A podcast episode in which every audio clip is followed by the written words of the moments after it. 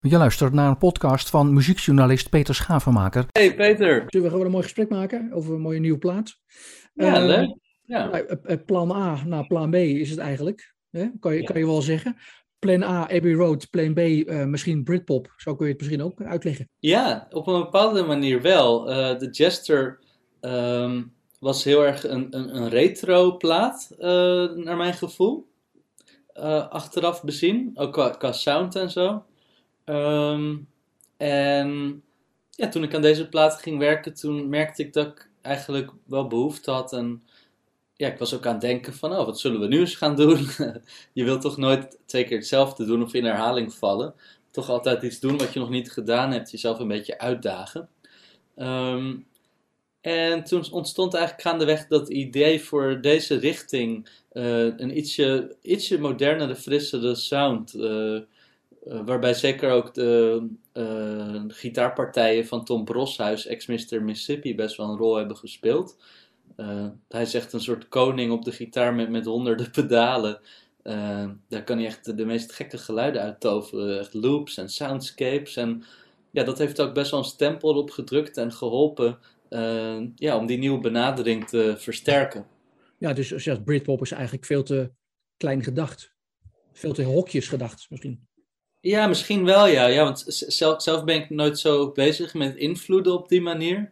Eh, ik ben wel eh, eh, een muzikale, ja, zeg je dan veelvraat? ja, ik, ik luister naar ongelooflijk veel soorten muziek en door de jaren heen heel veel muziek eh, gehoord en verzameld. En ja, dat, dat zit dan allemaal in je, maar ja, verder ben ik niet echt bezig met invloeden. Dus ook niet echt bij het maken op die manier. Ik bedoel, ik bedenk wel een concept of ik voel een richting, eh, een kant die ik uit wil.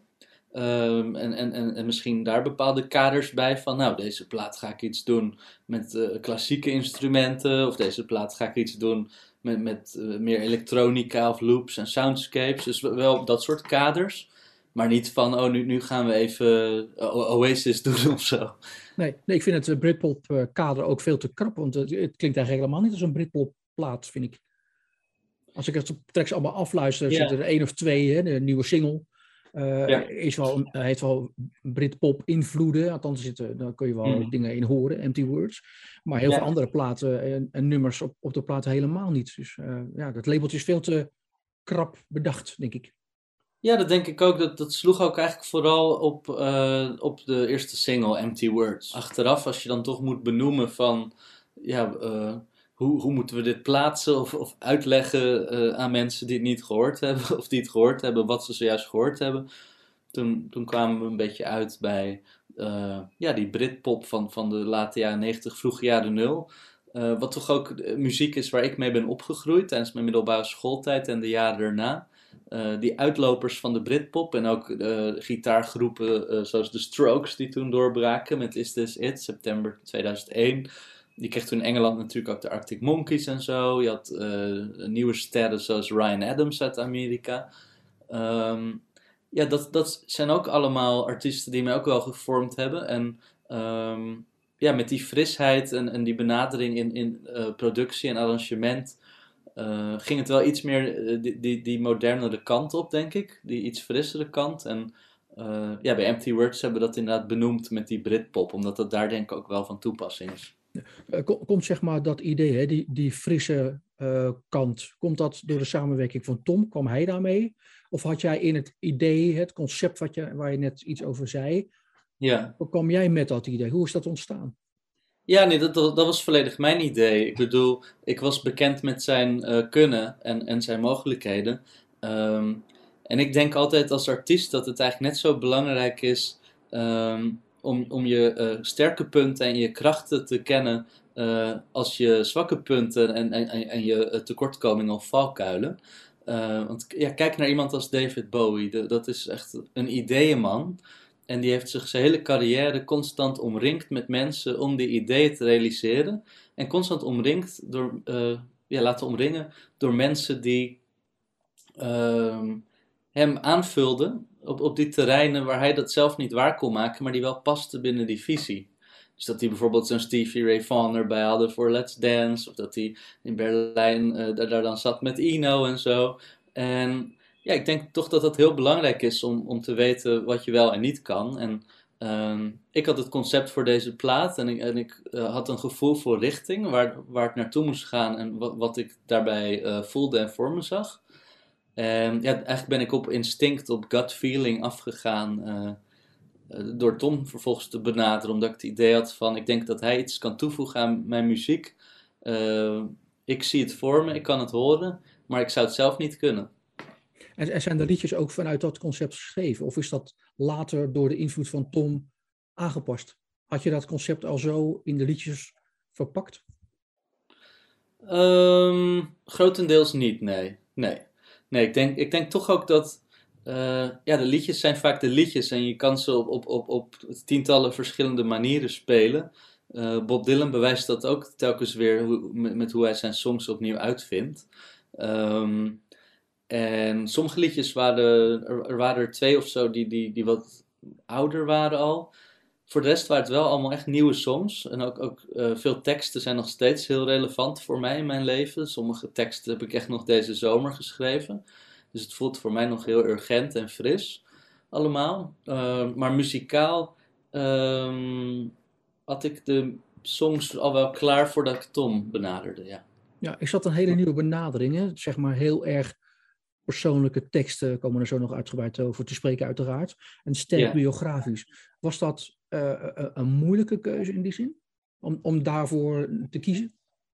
Uh, nee, eigenlijk was het een heel organische keuze. Eigenlijk heeft het nooit echt als een keuze gevoeld. Ik, ik, denk dat ik wel al langer het gevoel had dat ik meer die kant op wilde of dat hij meer kwijt wilde. maar dat, dat het simpelweg misschien dat de tijd daar nog niet voor rijp was. Dat, dat het me nog niet lukte om dat in woorden te vatten. Uh, dus ik denk simpelweg dat dat uh, ja, gewoon een, het gevolg is van ouder worden en, en, en van een proces is. Ja, en enorme gebeurtenissen in je leven in een hele korte tijd eigenlijk. Hè? Ja, ja, dat ook inderdaad. Zeker. Ja. ja. Je had het net even over valkuilen, hè? dat je daar liever niet instapt. Dat wil volgens mij geen enkel artiest. Hè? Je nam ja. Net dat voorbeeld van, van Dylan en van, van Bowie. Is zo'n valkuil waar je bang voor was dat je steeds aan dat labeltje um, uh, Beatles en 60s uh, eh, wordt. Uh, dat je dacht, daar, daar wil ik eens overheen stappen over die valkuil? Ja, nou ja, misschien wel. Ja, ik bedoel, ik wil sowieso nooit twee keer hetzelfde doen en, en doen wat ik al gedaan heb. En ik denk dat de afgelopen twee platen allebei best wel anders waren ehm, en zich best wel van elkaar onderscheiden. En ik heb ook het gevoel dat deze plaat echt weer heel anders is dan de twee voorgangers. Ook al um, heeft het hopelijk duidelijk mijn signatuur. Um, maar het klopt inderdaad wel dat, dat, dat ik zoiets had van ja, uh, dat label, dat heb ik grotendeels zelf gecreëerd natuurlijk. En dat heb je ook voor een groot deel zelf in de hand. En dat is ook helemaal oké en helemaal niet erg, maar uh, ja, eigenlijk is het ook niet echt een correcte weergave van de breedte en de diepte van, van mijn muzieksmaak. En ik denk van de mogelijkheden die ik ervaar of de ideeën die ik heb. Ja, uh, Abbey Road, daar moeten we het uiteraard over hebben. Om daar nog even een klein beetje op door te gaan. Want dat was natuurlijk iets wat, wat in de pen zat. Hè? In de zomer volgens mij van uh, 2020. Je stond eigenlijk helemaal klaar met uh, de gitaarkoffer en, en je bent om naar Londen af te reizen, naar het Zebrapad. Bijna wel. Ja, en, en toen ging het niet door. Was dat een teleurstelling of, of heeft dat toch ook wel in je, in je hoofd met het maken ook wel ruimte gegeven? Dat je dacht, nou zit ik zo meteen vast aan Abbey Road en alles wat daarbij hoort, hè, waar we het net over, even over hadden. En ja. nu gaat het niet door. Wat, wat heeft dat opgeleverd in die zin? Um, er was kort uh, een, een, een angst en een gevoel van teleurstelling. Ehm, maar daar kon ik me eigenlijk echt heel snel overheen zetten. Dat was echt een kwestie van momenten of, of van een dag of van dagen. Um, omdat ik eigenlijk al heel snel het idee kreeg om, om uh, twee albums te maken en gewoon alsnog een album te gaan maken. Um, en zodra ik daarover begon te denken en naar, naar de pool met songs begon te kijken uh, die ik had om uit te kiezen, en dat was een hele grote pool met materiaal, toen werd ik eigenlijk gesterkt in het idee dat het alles ten goede kwam dat het anders liep en dat het zo liep als het liep. Omdat ik toen opeens dacht, ja, eigenlijk uh, leent deze pool songs zich er wel goed voor om hem in tweeën te splitsen. Want je kan twee heel verschillende platen hieruit distilleren met een heel andere aanpak en een heel ander uh, verhaal. Um, en daarnaast was er ergens ook het gevoel van. Uh, ja, misschien voelt dit nu even voor sommigen en voor buitenstaanders die Abbey Road verwachten als een tussenstap. Maar voor mij is het eigenlijk, denk ik, juist een essentiële, cruciale volgende stap.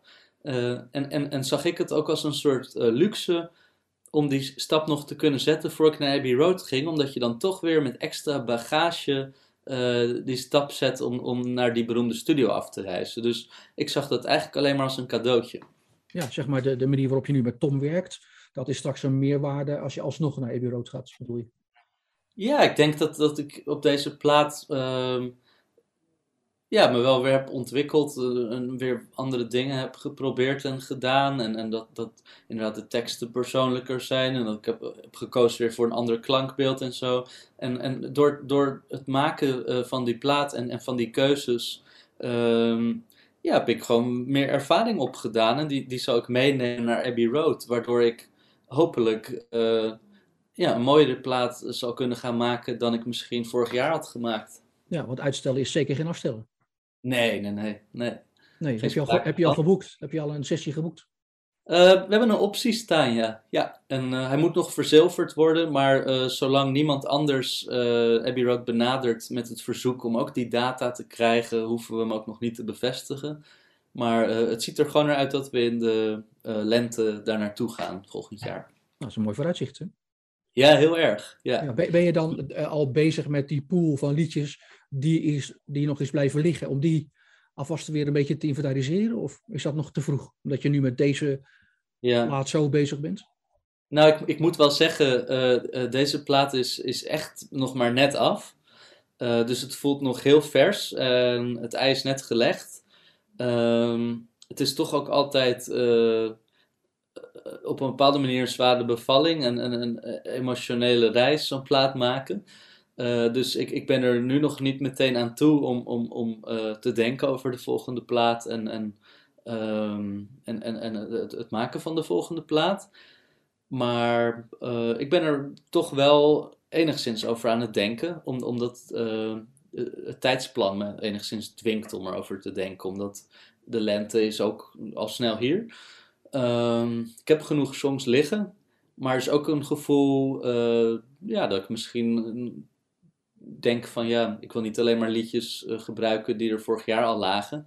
Uh, deze nieuwe plaat heeft juist een hele fijne urgentie voor mij. het voelt nog steeds actueel. Ik zing echt over dingen die nog steeds spelen in mijn leven.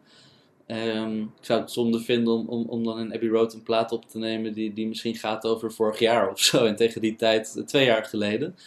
Uh, dus ik verwacht ook wel dat komend half jaar uh, toch nog wel veel ga doen. Maar eerst even deze plaat. Ja, eerst even deze plaat. Ja, ja. Is er trouwens een liedje van die Abbey Road plaat uh, overgebleven en staat deze op, op Playing by Ear nu? Of? Um, ik heb voor Abbey Road acht liedjes apart gelegd uh, die ik op zeker wilde gaan opnemen in Abbey Road. Dan is er nog een pool met liedjes die zouden kunnen. Maar ook dat ik dacht, nou ja, misschien schrijf ik er nog wel een paar bij. Um, en naast die acht heb ik mezelf gewoon de vrijheid gegund om alle stukken te kiezen voor deze plaat die ik vond passen. En uh, voor sommige nummers moest echt, moest er echt nog veel geschreven worden qua tekst en zo. Dus dat zorgt er ook inderdaad voor dat, zoals ik al zei, uh, het, het voor mij heel urgent en actueel voelt nog steeds. Omdat ik echt de afgelopen maanden nog sommige teksten heb afgerond. En, en nu is hij al klaar en komt hij al uit. Ja, ja strijdliederen. Strijdlied zei je rondom Empty Words in het, in het oog. Dat viel mij op, dat woord. Ja. Oh ja, dat was een beetje een grapje.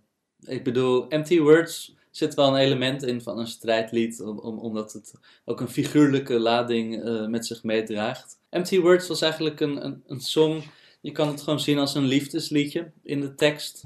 Um, maar je kan het ook interpreteren als eigenlijk, een, zoals we al schreven, een pleidooi aan de samenleving en de politiek tegen lege woorden.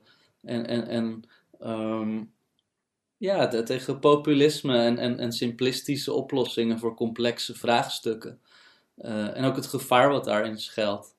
Um, en, en die laag zit er ook in, die heb ik ook aan toegevoegd. In het nummer zitten ook een paar subtiele samples van speeches van Baudet en Trump. En uh, als je het niet weet, hoor je het niet. En als je het weet, hoor je het. Dus dat vond ik een leuk idee waar ik veel plezier uit heb gehaald. Dat je eigenlijk een liedje uh, de wereld instuurt, ook naar de radio en zo. Wat eigenlijk een soort paard van Troje bevat. ja. ja, en hoop je dan dat mensen er eigenlijk niet achter komen, of, of wel? Hmm. Nou, ik, uh, nou, ik vind het wel leuk als mensen het ontdekken. Ja, ja, dat ja. Wel. Was je eerder zo uitgesproken? He, behalve denk... over, over de liefde en over, over alle andere hmm. dingen die daarmee te maken hebben. Zo politiek en zo um, bewust ook met het milieu. Hè? En ook zeg maar bijvoorbeeld in, in Nothing's Ever Planned. Dat, daar gaan we zo even over praten. Maar daar is ja. ook die expliciteit erin.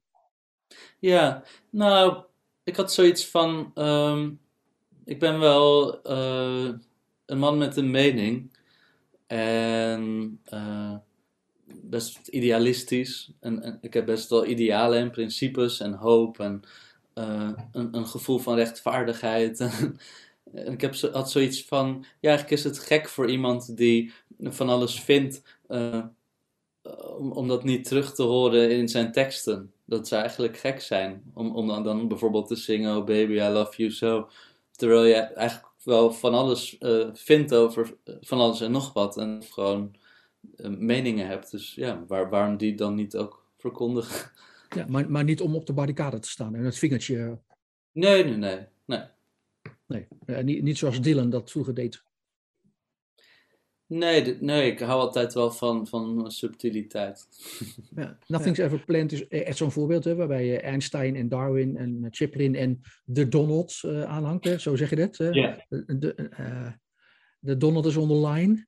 Uh, is there a perfect plan for us to comprehend? Hè? Hoe, hoe, kunnen we daarmee omgaan al met het perfecte plan? Is daar een plan? waarom vond je het zo belangrijk om dat zo op te schrijven? Die zin. Mm is there a perfect plan for us to comprehend, or is it just things running out of hand? Um, nou, eigenlijk wilde ik vooral die spiegel voorhouden of aangeven uh, dat, dat die dingen gewoon uit de hand dreigen te lopen. Uh, dat, dat, zie je natuurlijk aan alle kanten. Uh, de, de wetenschap uh, komt aan de lopende band met allerlei adviezen. Uh, vandaag was er nog een advies, toch? Over de, de steenkolenfabrieken en zo en het uitfaseren daarvan. Um, en, en, en die kennis en kunde van de wetenschap is één, maar uh, ja, de, de bereidwilligheid om daar, om daar beleid op te baseren en de snelheid waarmee daar beleid op wordt gebaseerd en ook hoe daar internationaal ja, mee wordt omgegaan ja, dat, dat, dat zijn alsnog enorme obstakels. Dus de, de kennis is één, maar uh, ja, om dat vervolgens te realiseren, is er nog wel meer voor nodig. En, en, en daar zullen we uh, de komende uh, decennia vooral een uitdaging aan hebben, denk ik. Ja, het is een, een, een single-kandidaat, denk ik. Ja, het zou wel kunnen, ja. ja. Ja, dat zou ik ook wel voor me zien. Ja, een van mijn favoriete track op het album. Oh, leuk om te horen. Ja, ja, ja, ja. ik heb het album uh, echt een aantal keren achter elkaar uh, afgeluisterd, zoals dat hoort. Ja. En de, de dingetjes eruit proberen te halen waarvan ik denk, nou, daar, daar zit heel veel, uh, heel veel in. Je, je, in, de, in de bio die erbij is, die staat over Let It Roll, een ja, vergelijking met I'm Not In Love van 10cc en met een, een, Crosby feel, mm. een drucky 70s Crosby feel. Maar dan met een kopje thee op. Maar, maar dan met een kopje thee, ja. ja, ja. Heeft dat echt die raakvlakken of is dat puur om het inderdaad weer te presenteren? Nee, ik, ik, terwijl ik het componeerde had ik er wel heel sterk zo'n Crosby gevoel bij. Ja. Ja, terwijl, terwijl ik het schreef, uh, het vloeide in één keer uit me. Uh, en ook de tekst was er heel snel. Uh, het is eigenlijk qua muziek ook het nieuwste nummer van de plaat. Dat schreef ik echt eh, vlak voor we de studio ingingen. Maar het kwam ook echt uh, vrij makkelijk in, in één keer. Um, en ja, ik weet niet. het riep bij mij die associatie op. Niet met een specifiek nummer, maar gewoon met, met die sfeer. Je hebt ook. Crosby, Stills, Nash Young hebben toen in 74 of 73 nog geprobeerd om een opvolger van Deja Vu te maken. En daar uh, hadden ze één nummer dat heet Homeward Through the Haze. En op die Crosby, Stills Nash boxset uit 1990 staat daar een, een, mooie versie van. Zo is door hun opgenomen met z'n vieren. Nooit uitgebracht daarvoor. En het, het, het, lijkt er totaal niet op hoor, verder qua nummer of zo. Maar uh, ik kreeg een beetje, nadat ik het geschreven had, zo'n soort gevoel erbij of zo. Alsof het een beetje ongrijpbaar is, heel dromerig. Een beetje, het is echt een sfeernummer of zo. Zit daar de urgentie in, in dit nummer, waar je het net over had? Uh, textueel, uh, wat mij betreft, zeker ja. Omdat dit toch, um, ja, dit is eigenlijk een soort, uh, ja, ik, ik, schreef het nummer eigenlijk om, om mensen een hart onder de riem te steken tijdens de coronatijd. om, om vooral vol te houden en, um, ja, en, en, en, en ook om, om, om toch het leven te, uh, te nemen zoals het komt en, en te proberen uh, mee te buigen. Uh, wat dus ook eigenlijk weer bij de titel past, Playing by Ear. Um, ja, en ook het gevoel dat we, dat we dit toch samen moeten doen. Want de coronacrisis is ook een, een solidariteitsvraagstuk. En dat gaat ook om, om, om sociale samenhang.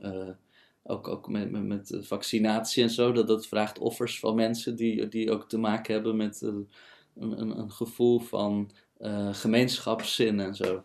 Ja, eh, geeft het ook jouw dubbele gevoel aan over de coronacrisis? Want aan de ene kant had je mensen in je omgeving die daardoor werden getroffen, schrijf je. Maar ja. het, het, was ook een van de meest creatieve periodes, sinds lange tijd misschien. Ja, Dubbelheid, ja. zit dat er ook in? Of?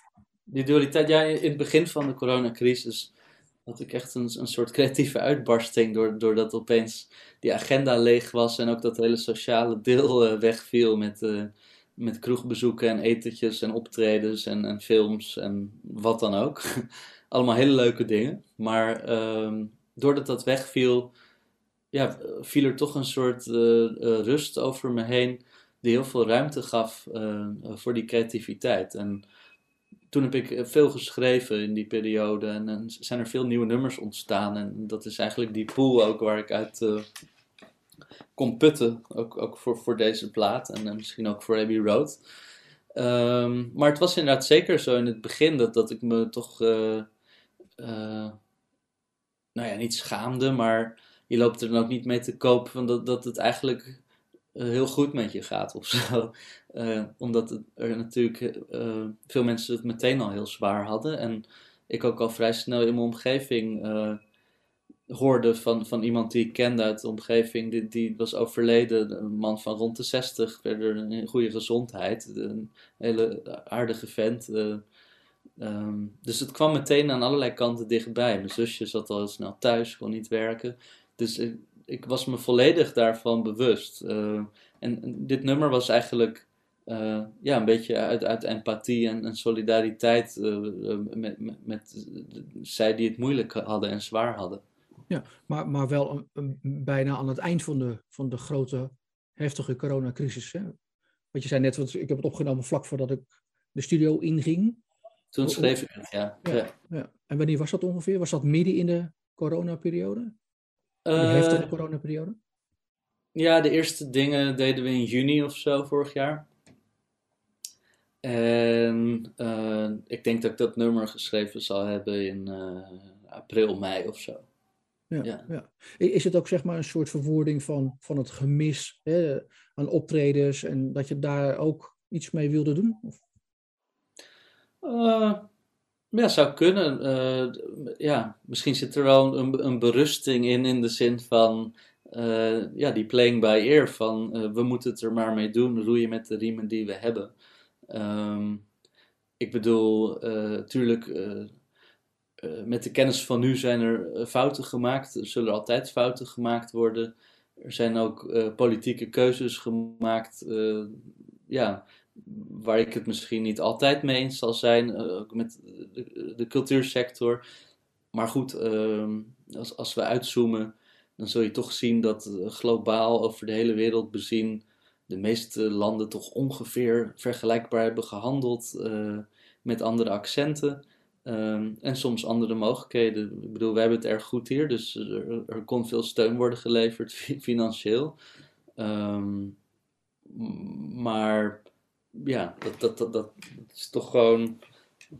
Geloof, snap je wat ik bedoel? Ja, ja, ja. ja. Maar, maar dat gemis, zeg maar, dat je niet kon optreden, dat heeft geen invloed gehad uh, op het schrijven. Sterker nog, ik denk dat dat juist uh, uh, misschien meer gebracht heeft.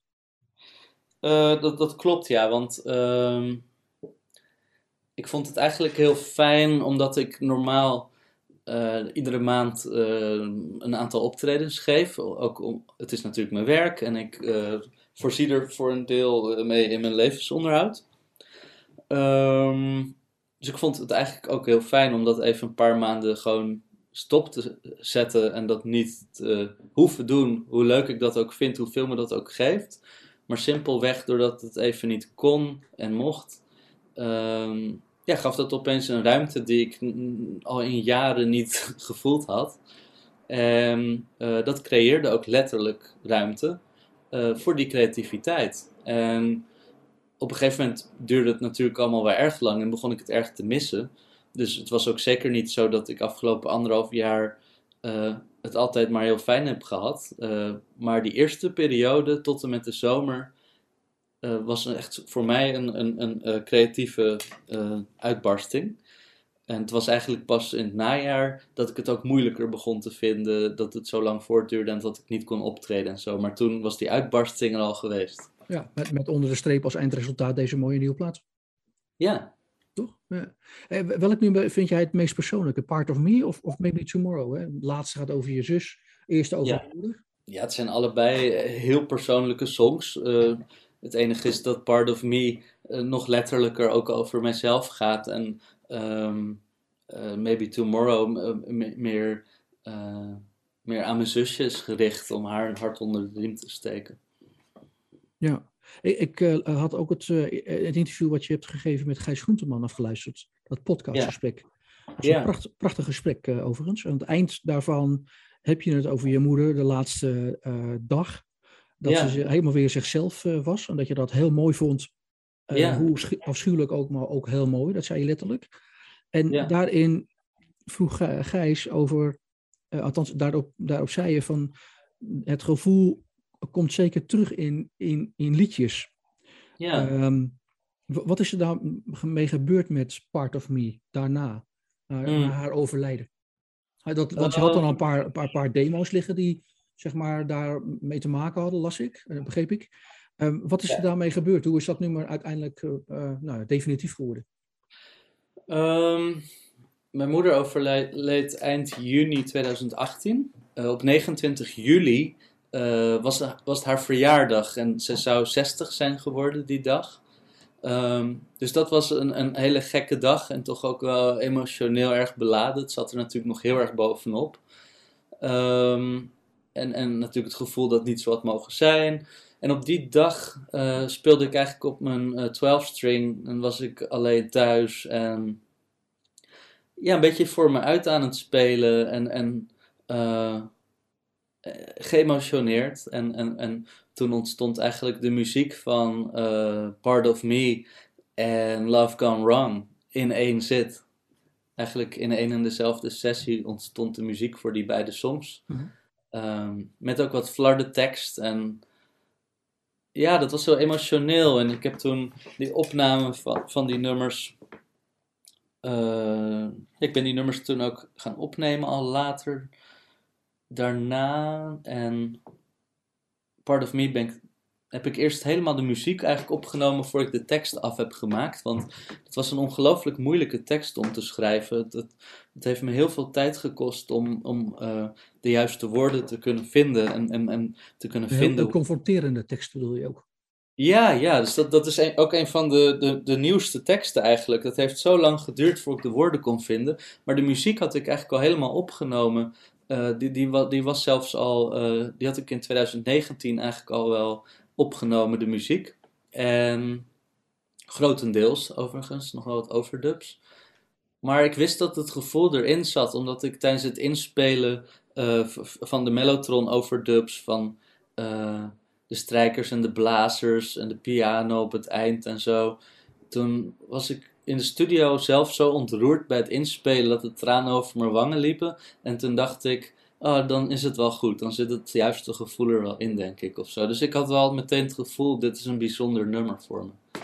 Ja, ja maar, maar als je dat uh, maakt met dat in je achterhoofd, dan, dan moet je dat loslaten. Als je daar grote moeite mee, of past dat in dat concept om, om zeg maar, uh, veel persoonlijkere teksten en veel sterker biografisch te willen zijn? Nou, zoals ik eerder al zei, dat was denk ik gewoon een, een, een soort van organische, vanzelfsprekende ontwikkeling en, en niet zozeer een keuze. Um, ja, dit nummer ontstond in die setting van haar verjaardag en vanuit die emotie.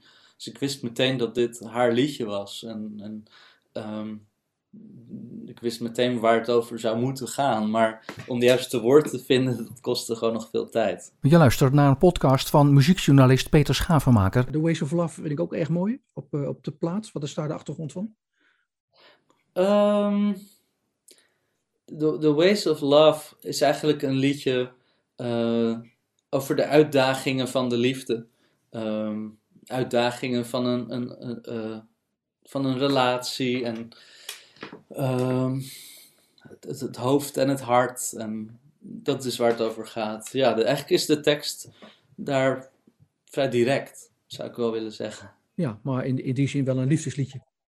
Ja, dat is echt een liefdesliedje, maar wel heel persoonlijk. En um, eigenlijk spreekt die hele filosofie van playing by ear en het leven nemen zoals het komt en um, let it roll die zit ook in dat nummer eigenlijk, in On and On the Mighty River Flows. Um, de, de, de refreintekst past ook bij dat gevoel eigenlijk. Ja, op, welk, op welk nummer heeft Tom zijn grootste stempel gedrukt? Met zijn gitaar tovenarij, zeg maar. Um, nou, dat zou goed dan uh, uh, het volgende nummer kunnen zijn.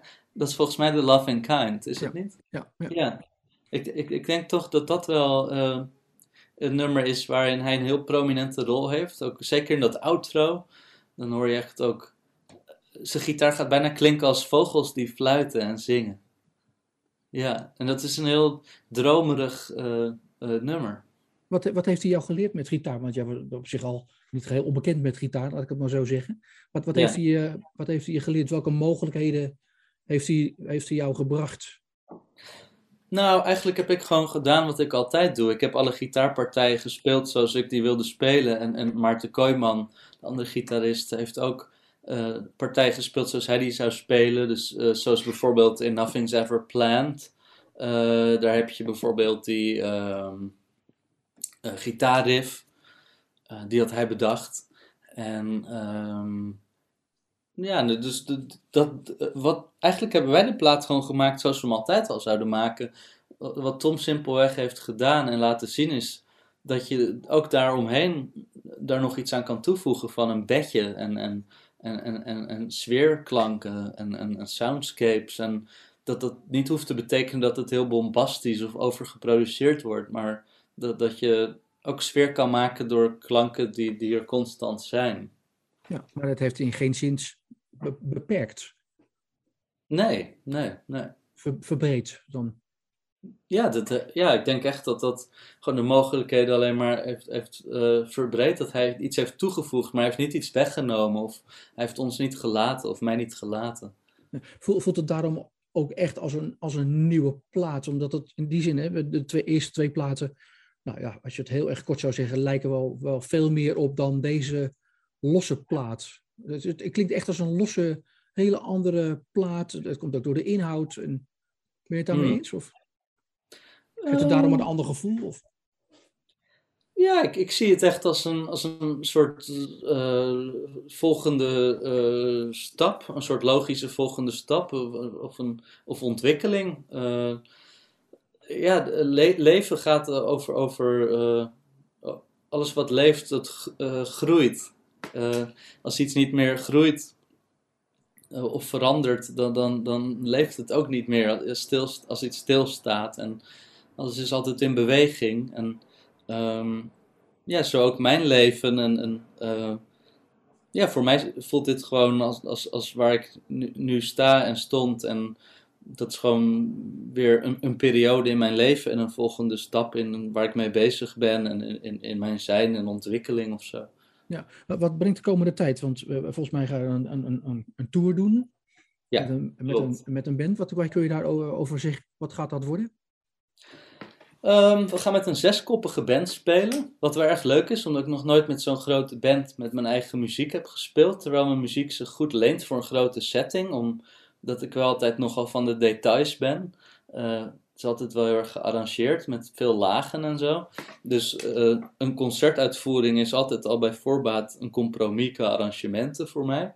En uh, met z'n zessen zal het mogelijk zijn om, om, om meer te kunnen weergeven van de arrangementen dan eerder mogelijk was. Um, dus en daardoor meer, zal... wel meer op die details zitten, bedoel je? Ja, dus ik, ik denk, ja, en daarnaast doordat Tom erbij is met, met, met de mogelijkheden van de loops en de soundscapes, denk ik dat we meer een totaalbeleving kunnen creëren. Um, waarbij we dus minder op de energie hoeven te gaan zitten van een klein bandje die de nummers heel energiek in een ander jasje brengt live. En dat dit iets meer een totaalbeleving met een spanningsboog kan zijn, waarbij we ook de, de details er kunnen laten zijn. Ja, betekent dat ook dat de, de verhalen in de liedjes, hè, zeg maar, het verhaal van de plaat, er dan zometeen beter uitkomen? Ik hoop het. Is dat dan wens of is dat iets wat, wat je al hebt geprobeerd? We hebben nog niet gerepeteerd. we beginnen over anderhalve week of zo met de repetities. Maar is dat wel een doel ook, of om dat te doen? Um, Als je zo'n plaat maakt met zo'n verhaal ja. hè, in, in ja. de liedjes. Ja. Ja, we gaan uh, negen van de tien liedjes van de plaat ook live spelen. Dus we gaan de plaat nagenoeg uh, volledig spelen. Uh, dus de, de plaat zal een groot aandeel in de show hebben. Maar het leuke is dat ik voor het eerst nu echt kan kiezen ehm, ja, welke nummers ik wel en niet doe. Omdat ja, ik begin toch langzaam aan een soort oeuvre op te bouwen. Waardoor ik bepaalde liedjes die ik altijd deed, misschien ook nu niet hoef te doen. Simpelweg omdat er keuze is. En dat is eigenlijk wel een leuke positie die ik niet eerder heb gekend. En um, de vorige platen waren gewoon uh, shows met een. De live shows waren shows met een band. Uh, en het was gewoon aftikken en gaan. En ik denk met de nieuwe plaat. Ja, dat, dat het zich meer leent voor een, ja, niet, een niet theatrale benadering, maar wel iets meer een spanningsboog waarbij het echt één voorstelling is en waarbij elke avond het, waar, het echt een programma, uh, een beleving en, en, en niet elke avond een andere setlijst en, en lange stiltes tussendoor soms en uh, ik denk dat dit echt één verhaal kan vertellen. Ja, betekent dat ook dat het ook goed in een theatersetting zou passen? Dat je daarmee visueel wat meer kan doen dan in, in, een, in een tent of op een podium? Of, ja, ja, dat denk ik wel. Ja, ja, ik bedoel, het wordt niet een heel. het, het wordt ook wel een energieke show. Maar ook een deel van de show zal echt ruimte bieden aan, aan die meer introspectieve uh, uh, sfeernummers. Zoals er ook op de plaat een aantal staan, zoals The Loving Kind, Let It Roll. dat zijn toch ja, meer, meer dromerige luisterliedjes. Ja, zou, zou je een theatertour in die zin willen maken? Of? Zeker, ja. En daar plannen voor? Op dit moment niet, nee. nee. Um, we doen wel begin volgend jaar nog een, een, een tweede uh, ronde qua tour. En ja, daarna komt Abbey Road ook al in zicht. Dus uh, misschien dat ik volgend jaar het najaar wel iets in de theaters ga doen. Maar uh, daar wordt nog over gedacht. Ja, ja Abbey Road geeft toch een soort druk, hè? In, eigenlijk. Ja, het, het staat al in, in de nek te hijgen. Ja, zo voelt dat, of niet? Een klein beetje. Hoe is het met, met je boek over McCartney? Uh, nou, op zich goed. Ik heb denk ik al best wel wat uh, uh, scoops boven water weten te halen. Dat is natuurlijk altijd leuk als je aan een onderzoek begint, dat je dingen ontdekt die niet bekend waren, of dat je ontdekt dat verhalen soms net even anders zitten dan iedereen. Maar zijn dat scoops rondom het maken van zijn platen? Of, of, of Ja. Het gaat over zijn solo carrière, volgens mij. Ja, ja klopt. Ja. Dus dat is leuk, want dat geeft je dan wat het gevoel dat je op de goede weg zit. Dat het, uh, dat het waarde heeft wat je doet. Uh, wel is het een enorm omvangrijk project. Uh, het, het, is altijd nog groter dan je dacht. Dus het is, ik heb wel echt veel hooi op mijn vork genomen. Afgelopen maanden heeft het nagenoeg stilgelegen omdat ik deze plaat af wilde maken. Ehm, ja, en ik hoop uh, later dit jaar de draad weer uh, op te pakken. En zeker begin volgend jaar uh, ja, er heel veel aan te werken. Ja, en moet Abbey Road ook een rol in spelen straks? In, in het boek? Ja. ja, het staat een beetje los van, van elkaar voor mij. Het enige wat leuk is, is dat hij veel in Abbey Road heeft opgenomen. En, en, dat ik dan zelf ook die ervaring heb en een gevoel heb van wat voor plek dat is. En hoe dat dan uh, in de praktijk geweest uh, moet zijn. En hoe, je in, hoe dat gebouw in elkaar steekt. En, en die apparatuur en dat soort dingen. Ja, de, zeg maar de Studio 2 waar, die, uh, waar dat orgel staat, wat Lennon op gespeeld heeft. En dan ja. de, trap, de trap naar boven met de gouden platen en platen en platen. Ja, precies. Ik ben er geweest, ik heb het allemaal mogen ervaren. Dat is heel bijzonder. Ja. Dat wil je zeg maar ook laten terugkomen straks. Niet alleen in je boek, maar misschien ook op je plaat. Die, dat gevoel, hè, als je de hekken binnen gaat en de, de grote mooie houten deur, dat wil je terug laten komen. Nou, ik, ik, ik ben nog aan het denken over de plaat, maar ik heb een beetje de neiging te denken dat uh, iedereen van mij zal verwachten van, oh, ze gaan even de Beatles doen daar in Abbey Road. Uh, en, en uh, dus ik heb eigenlijk de neiging om een heel ander soort plaat te maken dan mensen zullen verwachten wanneer Jorik van Noorden naar Abbey Road gaat. Ja, niet alleen de Beatles, juist niet. De Beatles hebben opgenomen in Abbey Road veel meer andere bands. Hè? Ja, nee, daarom. Ja, dus, ja, ja, dus dat... Uh, dus ik wil ook niet alleen maar het, het stereotype versterken of zo. De, maar ik, ik, ik ben nog aan het schrijven en aan het denken. En ik heb allerlei ideeën over wat voor plaat het gaat worden. Maar gelukkig hoef ik daar nog even niet over te denken. Ja, ja. Nog even over het boek. Is het zo dat je dan alle soloplaten minutieus gaat bekijken en kijken of je achter iets kan komen waarvan je dacht dat dat is nog nooit eerder beschreven? Is, ja, dat, het, ja. is dat het doel van het boek? Ja, ja het is geen. Uh, ik ben eigenlijk meer uh, researcher voor het boek dan schrijver. Dus het is niet een heel verhalend boek uh, wat dat betreft. veel wordt verteld in de woorden van de betrokkenen. en veel ook in Paul's eigen woorden. Um, maar die, die haal je uit research, bijvoorbeeld in Rolling Stone of in andere uh, interviews die hij heeft gegeven. Dat is wat je gebruikt om dat verhaal te vertellen. Of ga je mezelf ook daarover bevragen? Uh, nee, dat is, dat is echt uh, research, maar, maar die research gaat wel heel ver.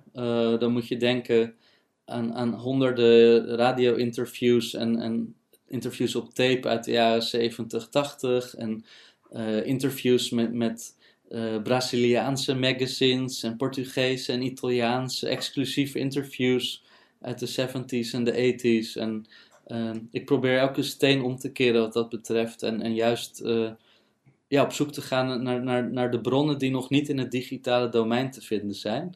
Dus ik breng ook veel tijd in de British Library door. Um, want ja, veel informatie is simpelweg nooit in het digitale domein uh, uh, terechtgekomen, vooralsnog. En ik hoop eigenlijk dat mijn boek een rol kan spelen um, ja, in, in, het bewaren van die bronnen. En het zorgen dat ze niet verloren gaan, maar dat dat mooi netjes gebundeld in een boek uh, te lezen valt. Ja, en behalve de British Library beschik je zelf over ook heel veel van dat soort bronnen. Om, om zeg maar dat ja. boek uniek te maken. Ik hoop het, ja. Ja, ja. En, en, en McCartney zelf? Uh, ja, nee, ik, ik, ik waag geen poging om, om, om uh, een interviewverzoek of zo in te dienen. Um, ja, de beste man wordt 80 volgend jaar en je merkt toch aan alles dat, dat uh, ze hem beperkt proberen in te zetten. hij wordt toch ouder en brozer. en ja, ik heb simpelweg niet de illusie dat hij met een Nederlandse journalist zonder staat van dienst als schrijver zal willen praten. Ja, want je zei net van, ik doe de research. Is er iemand die, die het schrijft? Uh, nee, ik, schrijf het zelf. Alleen um, is het niet als een biografie, waarbij, waarbij ik alles volledig aan elkaar schrijf. Kijk, het, het, gaat heel erg over de verhalen achter de liedjes. En ja, vaak laat ik die verhalen dan ook vertellen in de woorden van de betrokkenen. Uh, dus dus uh, eigenlijk is, is mijn grootste werk vooral die research en, en, en het ordenen daarvan. Um, en niet zozeer het schrijven van een heel doorlopend uh, werk. Ik bedoel, over elk album schrijf ik natuurlijk een heel hoofdstuk, een inleiding over de, de context van de tijd en, en het project en, en de, de ontvangst. Um, maar veel gaat over de liedjes en dat is vooral in de woorden van de betrokkenen zelf. Ja, ik heb recent eh, de auteur geïnterviewd van het boek Like a Forgotten Dream. What if the Beatles hadn't split up? Wat is mhm. jouw idee daarover? Ik denk dat ze precies op het goede moment zijn gestopt. Um, als je kijkt naar hun solo-carrières, dan, dan merk je toch dat tot en met 1973 uh, eh, ze allemaal ongelooflijk populair zijn. Uh, en zowel artistiek als uh, commercieel echt succesvol. maar je merkt toch dat gaandeweg de jaren 70 uh, ja, smaken veranderen. En, en uh, ja, dat los van McCartney, die dat langer weet voltrouwen tot in de jaren 80, dat toch uh, ook dat commerciële succes afneemt, maar dat ook de afstand tot wat er artistiek gebeurt, dat die radar daarvoor uh, minder wordt. Um, en ik denk dan ook dat als de Beatles eind jaren 70 nog hadden gespeeld, of begin jaren 80, dat ze uh, dan niet uh, die mythische rol hadden gekregen in de popgeschiedenis die ze nu hebben. Dat ze juist op zo'n hoogtepunt eruit zijn gegaan met Abbey Road, een plaat die, die heel modern klinkt. En um, ja, een plaat die, die, die eigenlijk elke luisteraar zich laat afvragen wat als ze door waren gegaan. Op, op deze plaat, op je, op je nieuwe soloplaat, uh, staat uh, Maybe Tomorrow hadden we het al over. Klinkt een beetje Beach Boys. Zit er toch nog wat Beatles in, in deze plaat? En welk nummer zou dat dan kunnen zijn? Um, dat is een goede vraag. Um, ja, ik, ik, zou denken dat het meest Beatleske nummer is en Dit So Sad About Us is. Ja, ik denk dat dat wel, wel Beatlesk is. Part of Me, misschien muzikaal. Minder dan, uh, dan de vorige plaat. Je moet er goed over nadenken. Ik denk het, ja. ja. Goed, laten we elkaar uh, een, een, rond Abbey Road weer eens uh, spreken. Nee, het lijkt me hartstikke leuk. Ja, ja, ja, idee. Ja, dank je wederom voor het mooie gesprek. Ja, nee, hartstikke leuk om je te spreken. Ik, ik, had tussentijds ook nog een of twee keer een interview van je beluisterd. Hartstikke leuk. Ook met Bertolf toen dat gesprek. Heel leuk om je weer eens te spreken. En, en